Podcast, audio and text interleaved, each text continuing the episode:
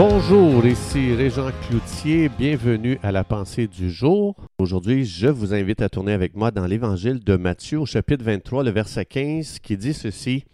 Malheur à vous, scribes et pharisiens hypocrites, parce que vous courez la mer et la terre pour faire un prosélyte, et quand il est devenu, vous en faites un fils de la géhenne deux fois plus que vous. Aïe aïe. Donc, euh, ce verset fait très mal. Euh, donc, Jésus ici est en train de, euh, parler de ce qu'il pense de la religion. La religion, c'est très, très loin d'une relation personnelle avec Jésus-Christ. Alors, c'est pour ça qu'ici, Jésus va condamner euh, l'esprit religieux, la, religion. Il ne condamne pas les gens, il condamne un système euh, qui cherche à emprisonner les gens, qui ne les libère pas du tout. La religion, comme on voit ici, elle cherche toujours à conformer les gens sans qu'ils arrivent à découvrir comment Dieu les a fait uniques. Il faut savoir que vous et moi, nous sommes uniques. Un jour, Dieu, la Trinité, a été impliqué dans le ventre de ma maman, à, à venir former mes mains, mes pieds, mon cerveau, mon intelligence, mes capacités, mes dons. La Trinité était impliquée avec tout son génie pour me faire d'une façon unique pour naître dans la génération dans laquelle je suis. Dieu n'a pas voulu que je naisse dans le temps des apôtres. Il a voulu, dans son génie, dire, toi, lorsque tu vas être le mieux, c'est dans cette génération ici, dans laquelle on est présentement. Tout le génie de Dieu a été impliqué pour faire chaque personne qui est vivante présentement sur Terre avec un but précis, des dons précis, avec une mission précise. Donc, la religion fait d'une personne créative, elle va la transformer en marionnette et cette personne va faire que répéter les, convictions pardon, de quelqu'un d'autre. Sans, sans le Saint-Esprit qui fait un travail de conviction par la parole de Dieu dans notre vie, les gens ne comprendront jamais. On devient, au lieu de devenir la voix, nous devenons l'écho. Au lieu d'être authentique dans comment Dieu nous a fait, on devient des perroquets. Et l'Esprit de Dieu, lui, c'est pas comme ça qu'il fonctionne. L'Esprit de Dieu nous amène dans une intimité avec Jésus. Et lui, le Saint-Esprit, son ministère, c'est de nous révéler ce qu'on doit savoir pour que l'on sache de quoi on parle. Donc, quand l'Esprit de Dieu lui-même me révèle les choses, la parole de Dieu, j'ai un témoignage à donner parce que j'ai une expérience avec Dieu. La religion est le père du clonage génétique. Donc, ça veut dire que la religion a inventé le clonage bien avant que nous, on invente le clonage dans notre, dans notre génération. On s'est aventuré dans ce domaine-là, mais la religion connaissait déjà ça. C'est ce que Jésus nous montre ici dans Matthieu. La religion a le potentiel de vider une personne de toute la créativité euh, à laquelle Dieu l'a appelé pour voler son potentiel puis devenir la personne la plus faible, la plus stérile du monde. Quand Dieu, lui, quand il a fait chaque personne sur cette terre, et il l'a fait pour qu'elle devienne la personne la plus puissante sur la planète. On est appelé à être changé à l'image de Jésus et non pas devenir une duplication d'un leader charismatique qu'on admire. Je ne sais pas pour vous si vous avez déjà rencontré quelqu'un qui a complètement perdu sa, sa, personnalité pour commencer à imiter un leader qui admirait. Moi, j'en ai rencontré, c'est triste. Tu dis, j'écoute cette personne, puis j'ai l'impression d'entendre un tel. Puis tu sais que cette personne-là veut devenir l'autre personne, mais c'est triste parce que cette personne est en train de se faire voler comment Dieu l'a fait, comment, Dieu, comment cette personne est unique. Donc, un leader euh, spirituel doit faire très attention de ne pas nourrir l'esprit de clonage religieux dans son Église. Il doit plutôt aider les gens à découvrir comment elle est unique, avec des dons uniques, et comment Dieu le fait spécial depuis toute éternité passée. Donc la religion prend des gens qui sont appelés à être puissants dans le royaume de Dieu pour en faire des statues dans des musées religieux euh, aujourd'hui. Donc le religieux, lui, il a beaucoup de difficultés à dealer avec les gens qui pensent out of the box, en dehors de la boîte. Donc ces religieux stériles, ils vont venir stériliser l'Évangile, Jésus a changé l'eau en vin, mais les pharisiens, eux autres, l'ont dilué en jus de raisin. L'Évangile perd sa puissance, il perd toute son efficacité. L'Évangile devient juste des paroles qui sont données sans puissance. Donc la religion a réduit la, puissance surnaturelle de Dieu à un corps de croyants sans puissance et qui deviennent inutiles devant le royaume des ténèbres.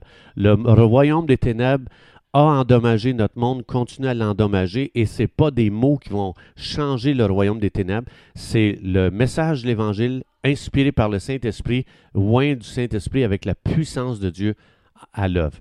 Donc, ces religieux-là ont des combats, ils ont des arguments concernant les détails du baptême. Si on, est-ce que vous avez complètement immergé la personne dans l'eau? Et si tu as oublié euh, quelque chose dans la formule à répéter au nom de Jésus quand tu l'as baptisé, tu as oublié de dire au nom de la Trinité, mais là, ces gens-là veulent rentrer dans des argumentations. Donc, ils parlent que de vivre, de se priver de ci, de se priver de ça, faut mourir à ceci, faut mourir à ça. Ces gens-là, n'ont jamais dans leur bouche la vie de puissance, de résurrection qui est donnée par le Saint-Esprit, ou encore cette vie d'expérimenter notre position en Jésus et d'opérer à partir de cette position, Éphésiens 2.6, on est déjà assis dans les lieux célestes, on est au-dessus du monde des ténèbres. Euh, Jésus nous a délégué son autorité. On a une autorité spirituelle avec laquelle on doit opérer à partir de cette position. Donc les religieux ils ont réduit la vie chrétienne à argumenter, à argumenter pardon, avec euh, n'importe quoi qui est différent de leur compréhension concernant la théologie. C'est pour ça que la religion embrasse la mort, parce que la religion n'a aucune parole de vie à donner elle tue tous ceux qu'elle va recruter. Donc, quand ils voient quelqu'un qui vit la vie abondante, ils vont juger cette personne comme étant mondain. Parce que pour eux, c'est que des, restrictions. On voit ça dans Colossiens. Ne touche pas, ne goûte pas. Donc, euh, tout ce qu'ils voient, ils le voient comme mauvais. Donc, ça veut dire qu'eux autres, ils rentrent dans une vie de privation et eux autres, ils pensent que ça, ça plaît à Dieu parce que je me prive de ceci, je jeûne là, je fais ces sacrifices-là ici. Tandis que Jésus, lui, dans Jean 10, 10, il dit Hey, les boys, moi, je suis venu pour vous donner la vie en abondance, une vie passionnante, une vie pleine d'actions, de défis excitants qui demandent d'opérer avec la puissance de Dieu et, euh, non pas avec euh, nos limitations humaines. Donc, c'est une vie de foi qui croit pour des choses folles avec Dieu. Aujourd'hui, c'est une vie excitante, pleine d'attentes sur un Dieu à qui rien n'est impossible. Donc, ça veut dire qu'on est appelé à prendre les promesses de Dieu, d'activer notre foi dans ces promesses-là et quand je commence à dire Seigneur, je ne le sens pas en moi, je sens que je ne suis pas capable, mais tant mieux parce que si moi je ne suis pas capable, ça veut dire que toi tu vas intervenir ici. Et là, tu fais un pas de foi, tu, tu vas de l'avant, tu oses relever ce défi, pourtant tu ne sens pas que tu es capable, tu, tu dis c'est pas parce que je suis capable, c'est parce que Dieu est capable en moi. Puis là, parce que tu as fait confiance à Dieu, les ressources de Dieu commencent à opérer à travers toi. Et là, ton cœur et ta bouche sont remplis de louanges, sont remplis d'admiration parce que Dieu est intervenu. Et là, tu dis, waouh, je suis excité pour la prochaine aventure avec Dieu. C'est à ça qu'on est appelé. On n'est pas appelé à devenir des religieux morts, plates, euh, sans vie, juste de pas rien faire, fais pas ci, fais pas ça, va pas là.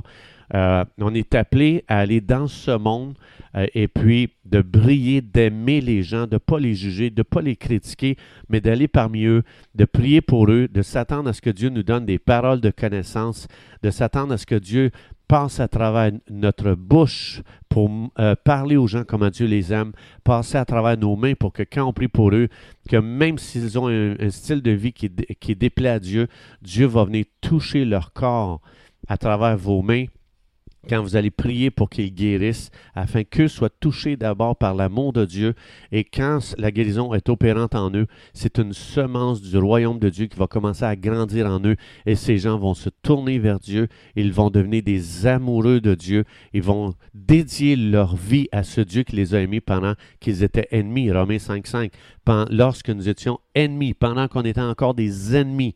Dieu a donné son Fils, il a donné sa vie, il a payé pour nos péchés, il n'a pas attendu qu'on devienne gentil envers lui. C'est dans notre position la plus euh, défavorable, la plus ennemie envers Dieu, que l'amour de Dieu est descendu sur nous, nous a touchés et cet amour a gagné notre cœur et cet amour nous a tellement touchés qu'on dit moi je dédie ma vie à Jésus-Christ pour le restant de mes jours parce qu'il m'a aimé quand j'étais non aimable, il m'a pardonné quand je ne le méritais pas, je lui dois toute ma vie et c'est avec plaisir, avec amour. C'est pas que je dois faire des choses, c'est que son amour a gagné ma vie, mon cœur, et maintenant mon amour est dédié à Jésus-Christ, le roi des rois, le Seigneur des seigneurs, celui qui est ressuscité des morts. Chers amis, c'est tout le temps que nous avions. Je vous souhaite une belle journée à vivre une intimité avec Jésus. Que Dieu vous bénisse abondamment. Et Dieu voulant, on se retrouve demain.